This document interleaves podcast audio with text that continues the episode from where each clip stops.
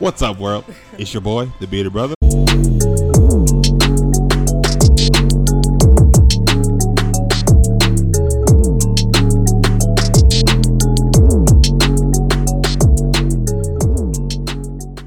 I'm back with another episode of season three of the Beerded Tastings, and I got a special one for you guys. It's one of my favorite D Js in the city. It is D J AfroSheen. I'm not going to talk too much more, because I'm gonna let her do the talking for it, because that's what we do here on the Bearded Tastings podcast. So take it away.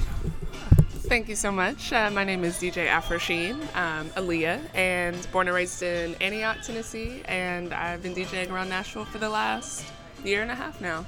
Okay. Okay. Okay. So going from dancing with your feet to dancing your fingers across vinyl, kind of how did dancing for you help with your DJing? That's such a good question. Um, so I started dancing when I was three, classically trained, um, ballet, tap, jazz, modern, all the things. Um, and I grew up with a mom that danced too. She used to have her own dance studio before um, she started working in the music industry. So, I mean, when she was pregnant with me, she was flipping and all the things still, seriously.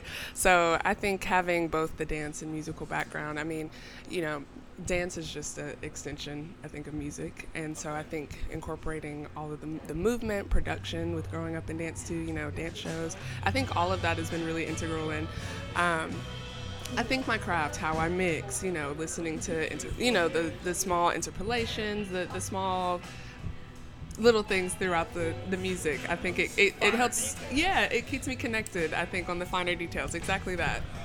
Oh, yeah, for sure, and, um, you talked about um, one having D J for only a year and a half. Um, what kind of just was there any kind of hold up for you getting into the D J space? Because I know for me in craft beer, I probably should be closer to six years instead of really two years, just because of external conversations and just inner turmoil from those conversations. Like, drink beer, like that's right. What white people do. But like, why? There's no that. money in that. Yes. And now it's like turn around. Like, I've actually found more success yeah. doing this yeah. versus trying to do what everybody else is. So like, that's that kind of, was that the kind of same story for you?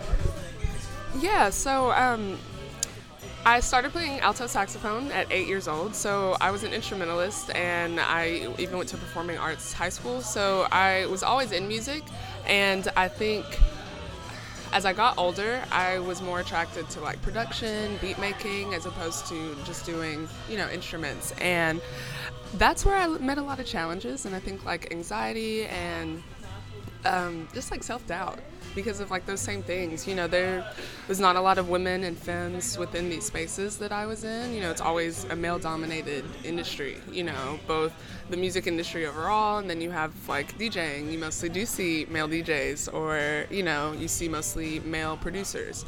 And so I, I really wanted to be a producer for a while. I thought, you know, with my background and, you know, growing up with a lot of old school soul and funk, you know, I was like, oh, like I pick out samples, I know samples, you know, my my dad always put me on game, you know, from the nineties samples, you know, with old school hip hop, him being from New York. So you know, I thought I had the knowledge and the skill set, but I didn't have the confidence. And um, finally, I think I got tired of watching everybody else progress. And I was like, okay, like I, I got to do something, you know, something differently. And so I had been, um, when I moved back to Nashville um, from school, I went to East Tennessee State for a few years, um, and it just didn't really work out. I've always been more of an artist, and I think I was on a path that wasn't really aligned for me, and yeah. I was doing what other people wanted me to do. And from there, um, I think I just finally realized like I wanted to do what I wanted to do. It sounds that simple, but it's like I don't really care. I'm just gonna try it and see where it takes me. And um, I finally, like after oh, sitting on this mix for like eight months, I mean just perfecting it, all the things, I finally gave it out to the world.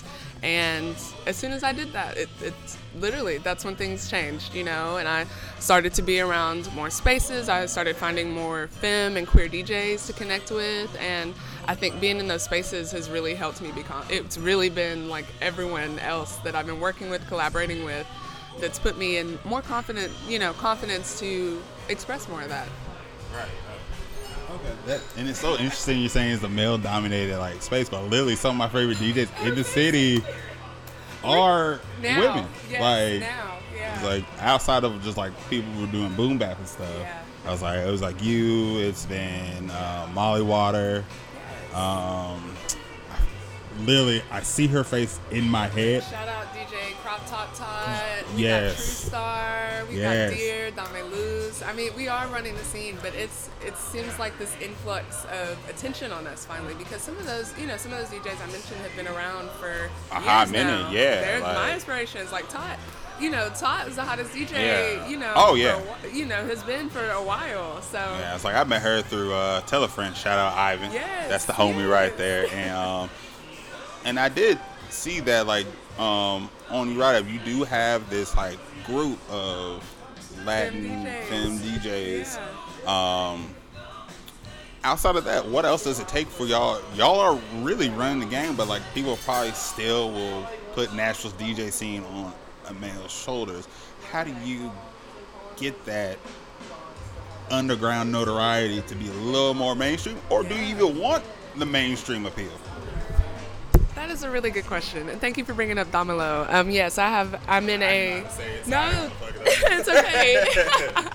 It means uh, give it to me in Spanish. Dámelo. Okay. Um, It's we are a group of Black and Brown and Indigenous, uh, queer, non-binary, and femme-presenting D Js, and it's been really interesting. I think navigating all the nuances within just being Black or Brown or queer or femme, you know, all of those things. I think in that march, yeah. And so I think, like, I'm trying to be careful with my words because we do, you know, even now it's like you say, we run in the we're running the game. We really have been putting in work, but I think we are still constantly met behind the scenes with, you know, difficulties of all kinds, whether that be from, you know, venues or, you know, our male counterparts, you know. And I think we're really I think we're really challenging folks to, you know, see how they operate and like who they're catering for, and whether that's, are we tokenizing, are we excluding, are we purposely excluding, you know, is that a subconscious thing or is it, you know, an overt thing? So I think we're really challenging the norms and the standards right now, and that's kind of lit a fire up some people's ass, you know? Yeah, but, um, you know, I think I, I will say on the flip side, there have been a lot of um, men within the scene that have also really looked out for us and made space for us. Even some of my white counterparts, you know, some of the venues didn't really take me seriously until I started doing things with, like, a white D J, and that's interesting. I know, you're like, wow, but also it's, it's real. I got the same vibe like here. Yeah, it's this is real. This industry as well, so. You know, in Nashville, you know, we we as a city, uh, I think we get this rap, um, especially with our, our Broadway circuit. You know, it's a lot of white male D Js, and you know they play the same thing. So there's even times where, you know, my even though it, you know it's very clear what I play. You know, I am an open format D J, but I tend to you know lean towards club music, house music. Like house has my heart. And so even that, like, people wanting us to play certain things, even though, like, this is my creative realm, and having to know when to hold them and when to fold them. Right. Yeah, that's that's constantly navigating, constantly reevaluating those things, even, like, evaluating my business partnerships and, like, does this align with the morals? Because, you know, I preach inclusivity, so it's like, is this place too exclusive? Is this place, you know, racist? Right.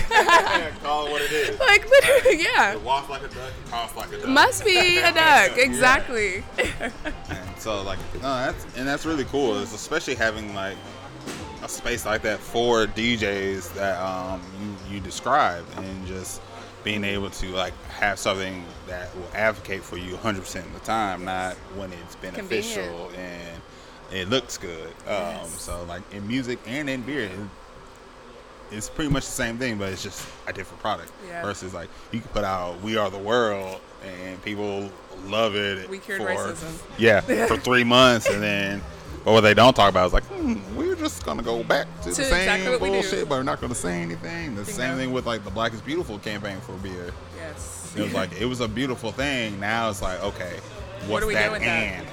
It's you know how Black folks are. It's like, okay, and you said that, and Yes, because it's about like, meaningful change. It's it's not about the performative, and that's that's I think what we're constantly navigating is the performative versus like driving meaningful change and really like being about what you say you're about. Oh yeah, definitely, definitely, and just like with this group, um, have you found kind of just some things you notice you're like, okay, this is not an event we need to be doing, and what does that look like? You don't have to drop yeah, names. Yeah, no, yeah. You know, I know. I'm like, ooh, um, tea time. Um, you know, oh, yeah. you know, even within our group dynamics, I mean, we've we've experienced growing pains, um, and that's just constantly evaluating. You know, what do we align with? What message are we trying to convey? And you know, we we do try to, I think, keep things as professional as possible, and you know, really have conversations behind the scenes when it comes to like difficult things like that. But ultimately, like there's times where we've had to take public stances or public statements about things. I do try to be very open, you know, about what I'm about and holding people accountable because I hold myself accountable too. So I think the group dynamic has just proven that, for one, I'm not crazy for like having these morals and such a, I think a lot of these scenes, especially nightlife, club scenes, you know, entertainment, music industry, those can all be they can have some dark energies that you, you know, have to navigate too. So I think it's it's shown me being in the group dynamic that um, th- it's made us stronger to be together. And I think people take our our moral stance more seriously as a as a collective. Does that make sense? Oh yeah, that yeah. definitely makes sense. Um, I do definitely appreciate that because. Um, What's this one? Oh yeah, this is a Kolsch. I'll be remiss if I don't talk about beer on a beer podcast. I know, people. I need to tighten up. Uh, don't judge me. Uh, it's been a long day already. And it's been a long week. Yes. So this is a. Uh, it's called Seag here at Li- we're at Living Waters um, out here out east. Um, it's also a coffee shop, so you non-beer drinkers can have coffee, or if you're a beer drinker, they do allow you to have stouts eight in the morning. I'm just saying. I'm not telling you what to do. I'm just telling you what you can do. Um, so hopefully you catch it. I'm just tossing something out there for y'all, but this is a uh, Seag. It's a Kolsch, so it's gonna be pretty clean, easy to drink. It's gonna have like a slight like tortilla kind of taste to it. It's gonna be a little bready. Um, it's a really great beer if you're not a huge beer drinker. It's uh, so this podcast is gonna be perfect.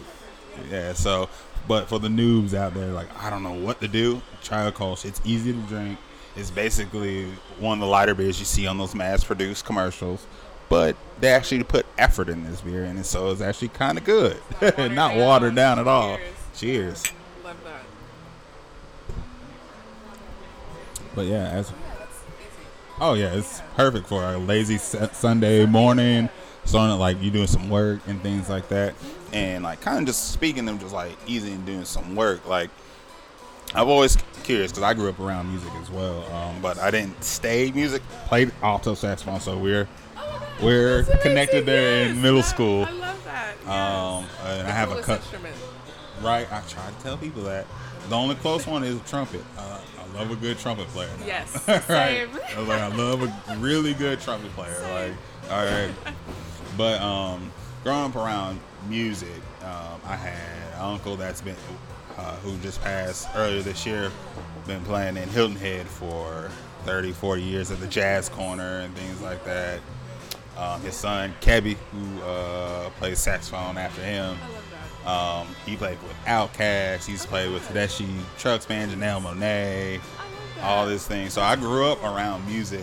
And one thing, I always hear music. I can always hear a story. Even though I'm not sure what the story is, I can hear it in the beats. I can hear it in interpolations. I can hear it in the samples. I can hear it in your words and things like that. And I kind of want to ask you about your, like how your D J says. Are you looking more to tell a story, or are you more looking just like I'm just trying to get these hits out here and make people shake their ass right. and shake the shoulders, like, yeah. or is it like a balance?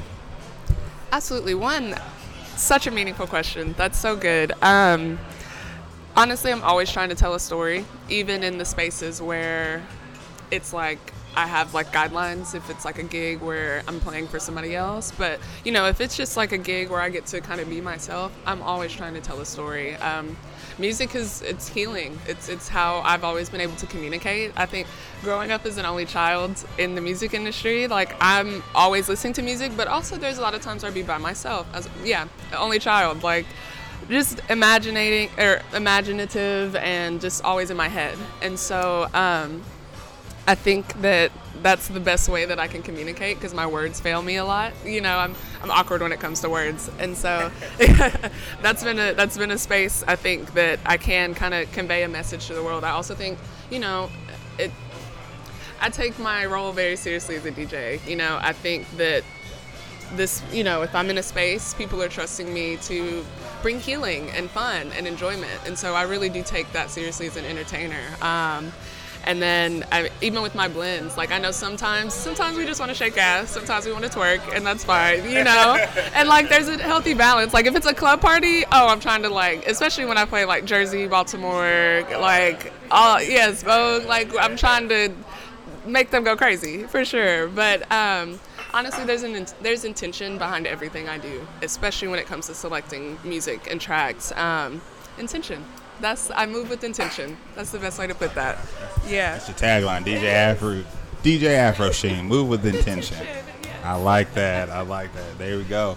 Um, and just kind of just talking about representation. Um, with that, I was like, how, why is it seemingly difficult for women to get into DJing from start or being more of a late bloomer such as yourself? Like, what's some of the biggest causes you think there is? Like, I know you had yours talking outside of that, but it's just like, for beer, black people don't drink it because it's not marketed to us. And when you walk in a brewery, we, you're the only people of color in here. Like, we walk in here, that's what we are. It's like one other lady over that way. But other than that, it's, it's and that's fairly rare to get anyone beyond myself and whoever I'm interviewing at that brewery sometimes. Um, it's just like, I know that's just lack of marketing, lack, lack of education. And so it's, it's, it's honestly lack of exposure. Um, you know, I think I was grateful enough to grow up around so many different genres of music, but even with a lot of the genres I liked, it would be like, oh, that's white people music. And I'm like, what does that even mean? Cause if we want to be real, like all music comes from black people, but that's all that's what, that's rock and roll. Yeah. Yes. Black literally women. Black women, when they, yes, literally fermentation. That's a whole. Anyway, yeah, we could a whole. Yes, but um, um, but no, it's um. Damn, what was the question again? I know I started thinking about fermentation and ancient brewing techniques. Yes. Representation. So I think, you know, again, beyond my internalized self-doubt, like when you don't see yourself in those spaces, you're not confident that you can really thrive in those spaces. But I, I was a rave girl. I'd be at country shows. Like I love all music. And so it's, I think what I like to do is really just fight that, like fight that I am only going to play one type of genre. Fight that, you know, people are only going to like this type of music. Like, actually, I, you booked me to read the room, so let me do me, you know? And then, you know, there's times where even now, you know, it's, it kind of even goes back to tokenizing and representation. It's like, oh, this is such a tough one because there's so many nuances there, but it's, it's, we got time. We have time. You're right. We have time. You know, it, it is really hard to navigate, but also it's necessary for me to be in spaces and to keep like breaking these ceilings, breaking these walls, breaking down these walls, because there's so many other black femmes, brown femmes, queer people of all types that, you know, even now it's it's a trip sometimes because people come up to me and they're like, you inspire me. And I'm like, I am... And like, how do you know me? I, I still see myself as like little old me from Antioch. And it's like, y'all like, oh my gosh, you inspire me. And it's like, there's been a few D Js come out recently where they're like, I started DJing because of you. And so that is, I think, what has been showing me like representation is so vital right now. Even if I'm the only one in the space right now, making the way. Yes, and I, I'm trying to clear the table to make sure everybody has room to eat, you know? So it's hard to navigate, but it's ultimately necessary because there's so many of us that love so much more beyond this box that I think we're often put in. Yeah. Oh, yeah, for sure. And it's like the same thing for me. I want somebody to be better than the Bearded Brother in the Nashville space that looks, sounds, moves like I do, maybe even better. Um, and just being able to have that and just like seeing other people like that is so cool. Um, kind of just like going into like your DJing and kind of understanding, reading the room, um, just like that question. But um, maybe I'll take another sip of beer and I'll get get. I know. I'm like, maybe I'll be less nervous. It's all good. Nope. No need to be nervous. This is a very informal podcast. For all the people who have watched and listened, y'all already know. Uh, we talk about anything and everything. Um, and you were on a podcast back this summer, and I thought it was really interesting. And you talk about, like, radicalization. But you you guys added a very, like, human tone to it. I really appreciate it. And you're just like, needs.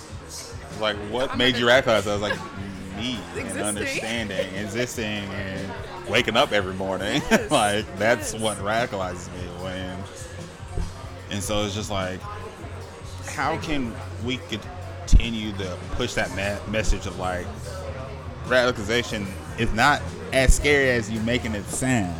Um, how do we keep pushing that, like, I don't want to say agenda, like, message? It was just like, all right, we exist, so we gotta...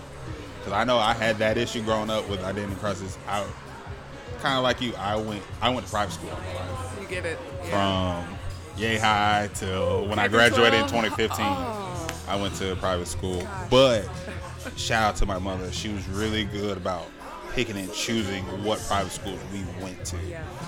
And slight tangent, but like no, yeah, please. A lot of those gaps for people. It's like just fans are like, oh, I, my kid goes to Ensworth. Just to say they go to Ensworth, but your kid is literally trying. Going through hell. Every Going aspect, through hell. Every, spiritually, emotionally, mentally, yes. physically sometimes. Or anything I you, metaphysically. Because I, like, yes, I, I dealt with that, yeah. Yeah, and I was like, that was something I dealt with, but like having that like support group with my mom. My mom was really good about like, okay, he needs to go to this school and teach him who he is and um, to love love himself, even though it's like it's going to be a struggle. She knew that, and, but she was really on it.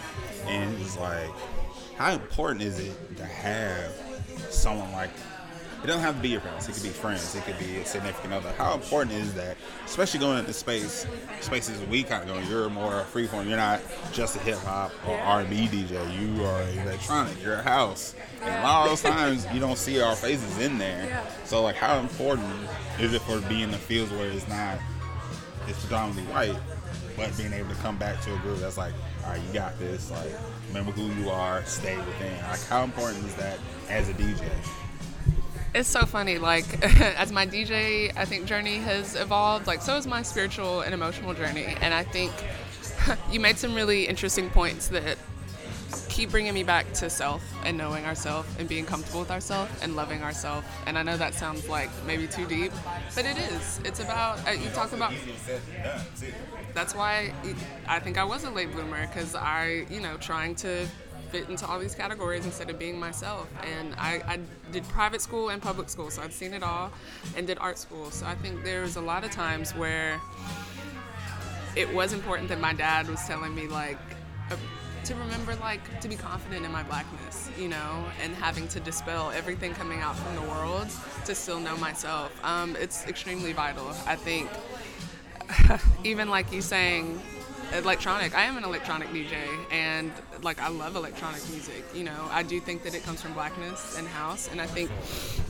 even that, it's staying true to myself and staying true to my roots. Like, I think that's brought a lot of healing into my own life, and it's, I think we're all healing like this generational trauma of not being our fullest selves too. So for me, that's DJing, that's through music, you know, for you, that's through beer and all your other endeavors, you know, and so I feel like I'm going on like a whole tangent, but also it's like, you, but you know, but you know, you're talking about, you know, growing up with that, you know, with having like those um, support systems. We do have to have support systems too. So like Dámelo is my support system. Having advice from my mom and my stepdad, who've both been in the industry, you know, helping me navigate, you know, how to even operate. Yeah. I mean, seriously, um, it is so important for us to have community, and I think a lot of us are experiencing that healing through community right now. Um, but staying grounded and, and staying black. That's right. Hopefully, I answered your question, though. Yeah, you definitely did, and yeah. it's like it's,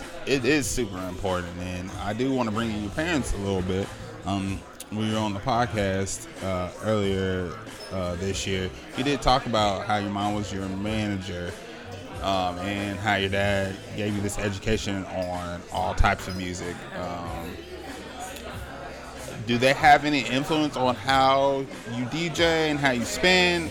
Did they? And do they still now? They're like, all right, I would have played right. Freeway here instead of Biggie there. Like, you know what I'm saying? Like, no, yeah. Do they have any kind of influence on that? Or you're just like, ah, oh, just fucking like, That's so funny. So that's so funny. So my parents, so we're all Capricorns, all three of us. If that tells you anything, I know, uh-oh. Which is... I, know much, I don't know much about uh, astrology and horoscopes, but I know sometimes three of the same sign. Can be a lot. But yeah. Also it's a lot of structure. It's a lot of um, intention, again, and just like uh, business. That's, that's what all that rules. But... Um, You know, my dad had, honestly, both of them had huge influences on my music taste. And, I mean, you can hear that in everything, especially my old school and funk sets. You know, my, my dad was born in, in the late sixties in the Bronx. So he really saw that transition from disco into hip-hop and rap. And, you know, he was always really educating me. Like, you're going to know, you know, the legends, you know. It's... He... The only thing he did one time, he doesn't, they don't criticize me too much now, you know, that it's more about like, well, we need, we're planning for, you know, how do we grow this as a business? You know, what equipment are you needing? That's more where their, where their criticisms lie. It's not really in my transition. You know, they'll tell me like, oh, you could have done that better, but it's, they're not as uh, harsh on me. I think I'm, I'm doing what I'm supposed to be doing. The only time my dad, uh, he suggested that I play uh, Funkin' for Jamaica by Tom Brown all the way through. That's been his only, uh, his only criticism. But yeah, um, I think between that and then my mom, you know, of course, being in the industry, um, I think her influence is really on my integrity and how I move and just how not only I present myself, but, you know, what I do behind the scenes, you know, and behind closed doors. I saw her, again, being an only child, you know, my, my parents were not together my whole life, so they've been amazing co-parents. I'm very grateful, very effective co-parents. Yeah, I know not everybody has that luxury, but they really... I mean, it's about me. I'm dead. That's funny. It's about me. But no, um, you know, my mom, you know, she a dancer. She loved house music. She, you know, I think that's where some of the electronic comes into. Um, but moving with integrity in the scene, watching how she's moved. I've seen her, you know, at different record labels. I mean, she went from being a vice president somewhere and actually left. Oh gosh, I'll never forget. And it's funny to see like cycles and like our, our generations and like how our family, you know, how we really operate on the grand scheme of things. But I remember in two thousand eight, she was working on West End's B P at, you know, this this gospel label, and she quit. She's not only experiencing like a lot of harassment, but, you know, just seeing the industry for what it was. She quit and she started her own business in two thousand eight during the recession. During the recession. I don't, yeah. And it's so funny to see now me like trying to like really be a full-time creative when this is like the worst economic crisis we've seen. Funny to see like those cycles right. in my family. But also it's like she did it because one, she didn't morally align with this company anymore. She knew that she saw a need um, and has been catering towards independent artists since. And I think, you know, that's why she's now a staple, you know, p- my mom is like that girl for real, you know, but it's like she's shit, a staple. Huh? Yes. And it's it. like because she stayed true to herself. And I think, you know, moving with integrity is so important and so vital. And sometimes it can seem costly. Like I, even this summer, you know, though it's been fast, like I've experienced a lot. And I feel like I feel yeah. like I've had to pay my dues with a lot of the experiences, you know, so it's like, you know, I've, I've had a lot of times where moving with integrity has cost me a residency, or it's cost me some money, or this or that, you know, and though it's hard at the time, I keep this mantra, rejection is redirection, and that's what kind of keeps me grounded too. Right. Yeah. Oh yeah, definitely. Um, we'll get into our second beer. Yep, it's called the Road Talk. It's a Märzen uh, beer. Basically, it's just a fancy word for Oktoberfest. Gotcha. So okay. That's all it is. It's an old school name because way back when they would they didn't have refrigeration, so they'll brew a beer in like March, but they'll put it in caves until yeah, in caves until September, October, and they start drinking on it there. So. Pretty much it's just harvest season. I love it's it. It's a German word for Oktoberfest, pretty much. Fest. I love that. Very cool. But listen to you, like our parents were would have been good friends because they're a lot alike. Like my dad from New York too. Really? What part? Hempstead, Long Island. Okay. Grew, uh, born in forty-eight. Nice. So he.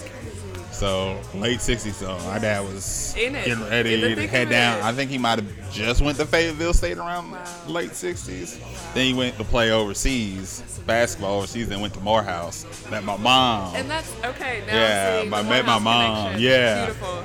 So I met my mom at Spelman. So they're a classic Spellhouse couple. And my mom's from the South too. Yeah. Town as big as this table right here called Oklahoma, Mississippi. She's probably gonna get mad at me. Love you, mom. Um, and I'll call soon. Right. No, I gotta call my grandparents now that you said that. Yeah, right. And so it's just like being able to just like move with honor, move with integrity. Like um, that was one of my biggest things. Like my dad was just like, just tell me the truth. Like I'm gonna get mad, but like just. Be honest and move with honesty. Our mom, kind of like uh, what your mom did. Like she ended up getting a job at Turner to raise us, but yeah. she ended up finding her calling and helping black families and educators get into private schools wow. because of us. Wow. And so, due to that, like that's, that's why my mom. It was like very intentional about us going to our private yeah. schools that we went to. Yeah. Only my oldest sister went to um, pri- uh, public school. Then she went private eighth grade. Okay. And so she has, she could kind of speak to like the flip flop that you did. But like me and my middle sister, we went to private school, but it was like very like planned out. My mom was very intentional and things like that. She's like, I'm just not going to do something just to do it. Yes. And um, so I just like wanted to make that. Mark, that was, was really interesting because you were saying it, it was like that sounds like Terry Williams and Dwight Deans. No, that's so funny. Mm, we, yeah, interesting. No, okay, that's, okay, that's cool. I, that'd be that'd be really cool. And so it's just like, and I always, like I said, I have a very big appreciation for music and DJing. Um, and so like I love like listening to you and Black Circle and all the yes, yes. There's like. D J Crop Top, like they all have some of the best transitions. Oh, look, that's a big compliment. In in the city, and a lot of like I miss, I love a good D J set. Like I love being around music. I'm not in it like fully, but like I appreciate it and I understand where talent is coming from. Um, it's a trip to be compared to like my inspirations. That right. Yeah. I was like, yeah, y'all are definitely in the same. Like if. I was like in the same space. I was like, I don't think any of y'all will be like oversharing each other at all. Like I think it'll be on the same level. Like, oh yeah, for sure. You know, I guess I'll speak to egos and like, and there's, you know, I think about nav- navigating other people's egos. You know, I think a lot of times as a femme D J, back to circling way back to your question about dealing with like a male dominant industry, I think when I was new, there was a lot of times where I would be interacting with folks and they, people want you to like reach a certain ceiling, but they don't want you to surpass that. And that was really hard to navigate starting out. But, you know, I think now I've been connecting with people that want me to, you know, eat, the, you know, the same meals they are, you know, like especially people like Nikos and, you know, other D Js, they even like are putting me in spaces like I would have never gotten to D J at Virgin Hotels before this year. Like, right. What? You know, I'm on rooftops, you know, I'm like, it's it's not lost on me that it takes a village to get us all where we need to go, you know? And so I'm very grateful for the connections I've made this year with these D Js and like poppin' D Js and old heads and legends that are allowing me the exposure, and they're, you know, teaching me things. You know, it's, I've been learning on my feet lately, or the whole time, honestly, learning on my feet, because it's, you know, sounds now, and I'm having to learn about sound and having to learn about this, and it's it's I'm learning as I go. And so I'm very grateful for people that are like getting me to that level, as opposed to trying to like, again, keep me in a box. Right. Yeah. No, I definitely appreciate it. And I appreciate them being of service to you, because I don't think, like, outside of that, it's like, I don't think you can get the AfroSheen you see today without them helping you out. At not all. Saying you couldn't do it on no. your own, but like, not in this trajectory. Like, oh yeah, not for sure. This uh, exponential period growth. Of growth. Yeah, I was like, yeah. There's no way. This is because of Nashville, and that's yeah. like, I like, I be getting emotional, because it's just like, I never expected to have this much support and love from my community, but it's like everybody it's that, is it's helping that, me get there. Oh yeah, for sure. It's that self doubt a little bit too. Like I have. Imposter syndrome. That's exactly, because I like I had that too. I was like, I don't. I've always struggled finding my voice.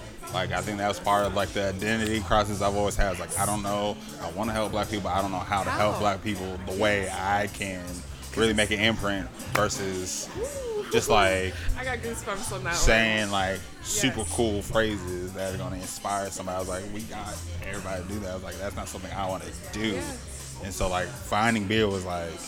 That was it. I was like, oh yeah, I can create the change that we're trying to create for the greater community in the beer it's industry with what you want to do. It's, yeah, and it's so beautiful that a lot. I think a lot of us, a lot of us in our our generation, like, are really finding one things that have probably always interest that interested us. Goodness, excuse me, always interested us, but also like.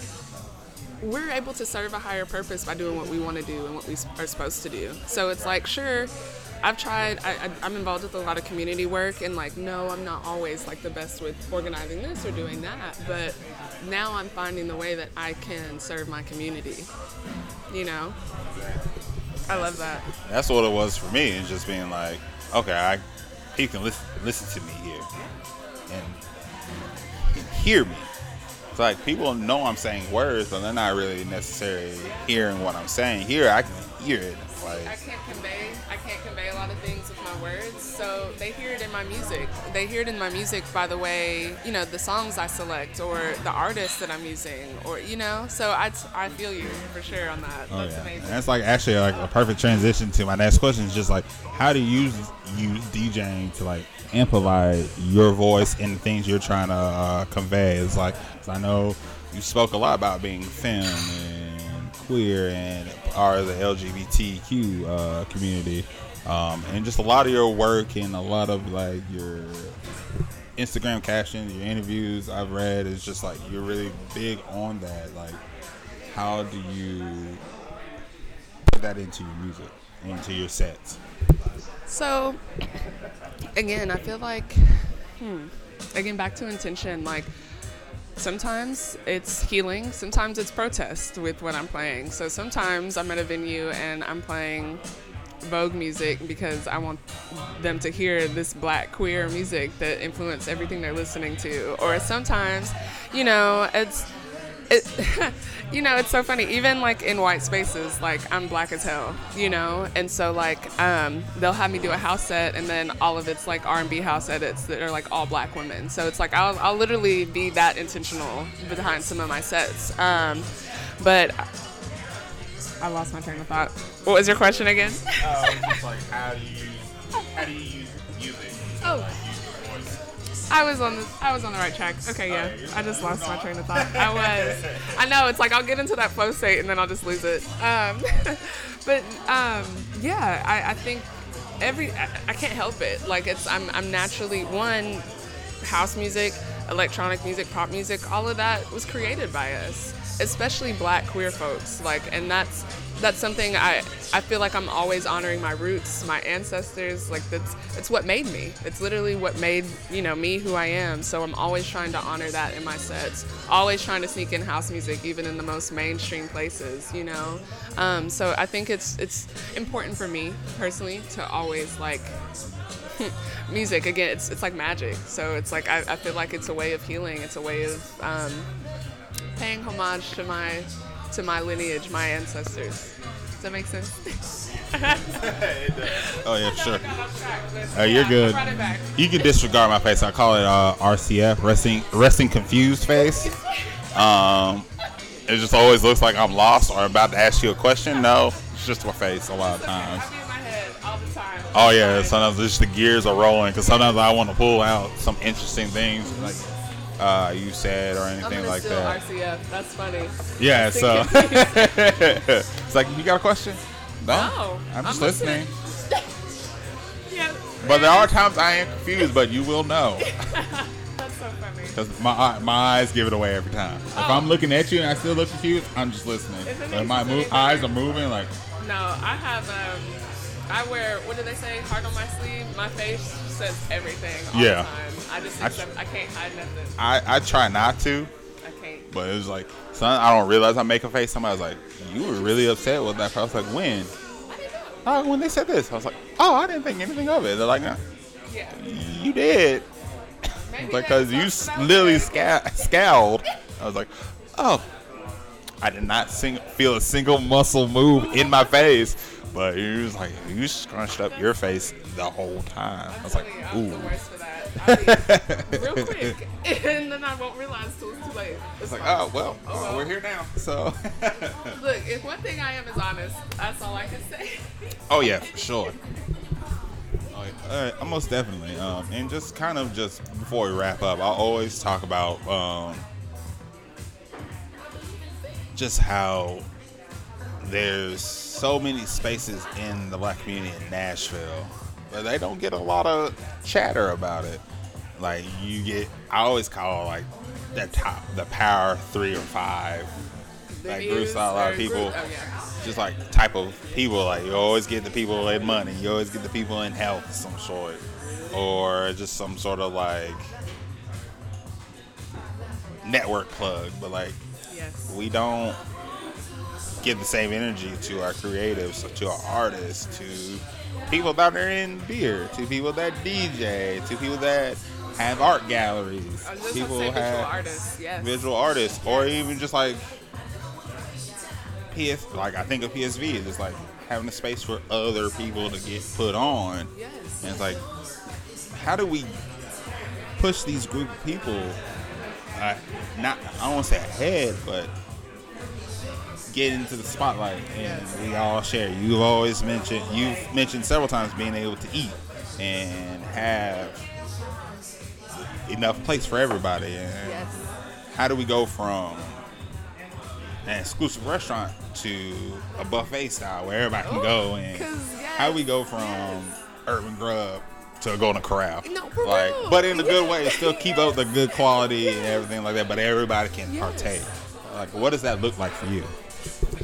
You know what? That is such a good observation and question because I think we're slowly starting to see that. I was I was even talking to your wife earlier, just like we're all we've all been here, we've all been doing this, but there's these small little sets, sects, and pockets, you know. And I think with Nashville continuing to have this like explosive growth, it's important now more than ever for us to be tighter and to elevate each other. It, it really is on us to elevate each other and to move with intention with that, you know. So back to exposure, like passing along opportunities, speaking names in rooms that you know they would not be spoken in, you know. It's it's really that important. And I think, you know, we all have a responsibility. So it's not lost on me. I guess now I'm considered an influencer, which I'm like, but I have influence, you know, and I have a platform. And so even that, like, I'm making sure, you know, if there's If there's a way that I can get somebody, especially within a marginalized community, exposure that they wouldn't have gotten before, it's my responsibility.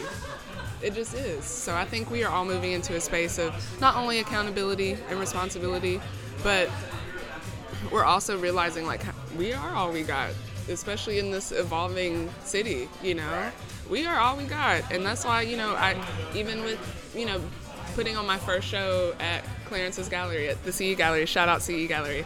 Um, even that, like I was intentional about having this at a black venue, you know, having black dancers from here, having black D Js from here, having a black chef from here, you know, having black makeup art, all the things, everybody black or queer, you know? And so it is, it's literally down to like, if you have power, if you have influence, you have a responsibility. Like with power, what do they say? With great power comes great responsibility. You have a responsibility to this community to continue to cultivate the scene and to grow. And, and this scene is beyond DJing or music. This scene is visual arts. This scene is beer. This is everything creative, everything that contributes to like our greater good. Yeah, I definitely uh, appreciate that. And then as we get ready to wrap up, we're going to have our oh, yeah, last beer. Here? This is a stout. It's called the Millie's Stout. It's an uh, Imperial Coffee Stout, so it's going to have a little bit of coffee to it. And just... Oh, that's so good. Oh, yeah. And it's like perfect now that it's starting to cool down, and we let it kind of warm up a little bit. That's what you want to do with stouts. Okay. You let them warm up a little bit. Okay. And you'll get all the flavors. You get the that chocolate, you'll get the coffee, and whatever other adjuncts they have in there, whether it's cinnamon, vanilla, or anything, it'll start to, it'll start to pop up a little that's bit more. Like Oh yeah. Yeah. This is my favorite style, of course. The, the other two were good, but this is my favorite. Oh yeah, this is just wow. a little, little uh, extra black excellence, which is my um kind of one one of my wrap up questions. Just like for me, black excellence has always been evolutionary in my life. It's like first when I was first aware of it as a kid. Yeah. Which you get exposed to it a little bit faster than I think you should be, but that's a whole nother conversation. It's, you're exposed to it in a way you shouldn't be exposed to it as a child, but, you know, America. You're right. Um, yes, very much so. Yes. And I always just revered it as, like, you got to be famous. And, like, you got to be like Denzel Washington, yes, that's black Will Smith. Like, like that's, that elite. That, yes. yes. Yes. And then, like, yes. as you're just going through life and experiencing such great people that are really doing underrated or, like, dope shit, yeah. it's just, like, it's changed for me. It's just, like, okay, like, for me, it's always been authenticity and, and within your purpose. Like, those are two separate meanings, but, like, you got to be authentic within your in your purpose. Yes. And as you're I not gonna move in your purpose if you are not authentically you. First exactly. Of all. So, and yeah, so like but I never made that connection probably until the last like five, ten years yeah. maybe. And it's just so for one of my final questions is what is black excellence to you and does Nashville show your definition of it? That's a good question. Um, oh gosh. No, quick. I said, ooh, that's a tough one. Um, so first of all, beautiful way of express. Black excellence is constantly evolving because I think we all thought, you know, it's got to be the Denzels and the Will Smiths. Those are great, yeah. But black excellence is being us, like just like you said, waking up. Like we are who we are. We are black as hell. Whether that's throwing ass. Whether that's, you know, I mean, seriously, that's down to what we think is not black excellence. The hood rats, I mean, you know, we, we even, I mean, they're excellent, they are excellent because ways. They're, what's so funny about that is like, they're the blueprint. What's, black culture is the blueprint. Black excellence is everything black. It's all encompassing. I feel like I'm always preaching that. Like the black experience is not, we can't even describe that under one, um, I think specific specific term. I love this song. Um, but um, I think it's an umbrella. It's an umbrella of so many things that make us excellent. It's our resilience. It's our creativity. It's the way we are light in the midst of so much darkness. It's the way... Look, now I'm going to get emotional. I'm cracking up. Um, but black excellence, I mean, it really is just us existing, like, as anomalies. We are miracles, you know?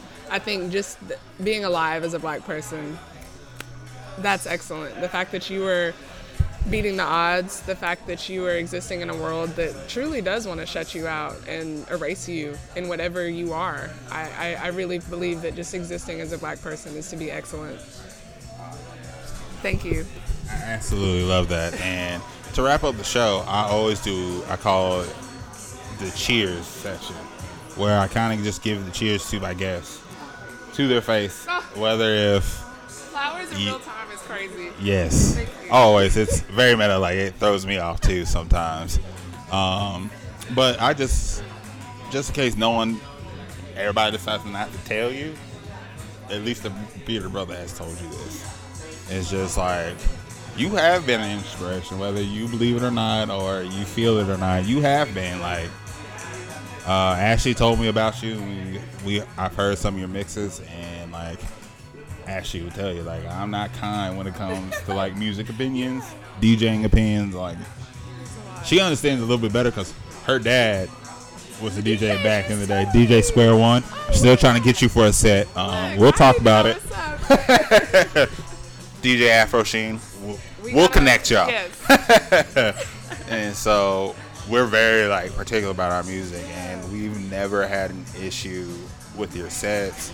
And the fact that you're sitting here with me today, and it was like super easy to like set up yes. something with you. Not yes. saying like no, like all interviews should be super easy, yes. but it was, you're just like, okay, like where you need me what to be, what need? Time I got. It. Okay, cool. Yes, all right, I'll ma- I'll make it I'll work. Make time. And I, yes. and I definitely appreciate that about you, and for you doing this eighteen months. If I didn't know that, like I would have been. You could have fooled me. Like, I would, my jaw would have dropped. I was like, really? eighteen months? Really? Even now, like, I've known that. And I'm still like, me, yeah. really? This is this is eighteen months? It's really been I'm like. I'll be scared of her in thirty-six months. Y'all not Ooh. Ready. That's what I'm telling you. Right, right, give me till twenty twenty-five. I'm shaking in my boots right now. Worldwide. Like, I'm not even wearing boots. And I'm still shaking in some boots. Worldwide. And I think I'm scared in a good way. Like, and that's why, again, moving in your purpose. And thank you. Because it's so oh, yeah. meaningful to, it's so meaningful to hear that. And I, like, I have so much gratitude because, again, like, I, I can't do this without everybody, and the affirmations keep me going. So thank you so much. But I'm scared of what I'm going to be doing in, in three, you know, two, three years. They're not ready. Look out, world. Oh yeah, well, I'll be, I'll be ready. I'll start saving up for my V I P tickets. Okay. Thank you, oh yeah. Oh, most definitely, and I do sincerely mean that. And if the Bearded Brother can help in any kind of way, let let me know. Uh, and add, if my wife can help as well, like. You know, you. we'll be, we're here for you. Y'all support already. Like, it's so meaningful. It's like the, the, the group of people that really saw me when I first started out, and like y'all. I think she saw you first. first. Yes. Yeah, it was a little bit, she told me about yes. you, and it's like, I don't think like timing never worked out. Like, yeah, I think yeah, yeah. you had an event. I was like, I got to work, or I was like out of town That's or something. So. But no, but yeah, like I, I definitely. Oh yeah, anything you put out, and I know I don't have anything. Like I do prioritize trying to get to your sets and any event you are at, um, but just so people can be as big of a fan as me. How do they do that? Where can they find all your new events? All of you. Yes, you can find me on Instagram at afro dot sheen, S H E E N. Um, you can find me on SoundCloud at afro sheen three three three, the South Nashville Socialite. And you can find me on Twitter at afro sheen three three three as well. And all my links are, and I got my link tree and all that set up too. So you can find all my things. There you go. And you guys already know who I am. I'm the Bearded Brother. And as always, I always advocate for y'all to grab your friends. Grab good-ass craft beer. And of course, drink up.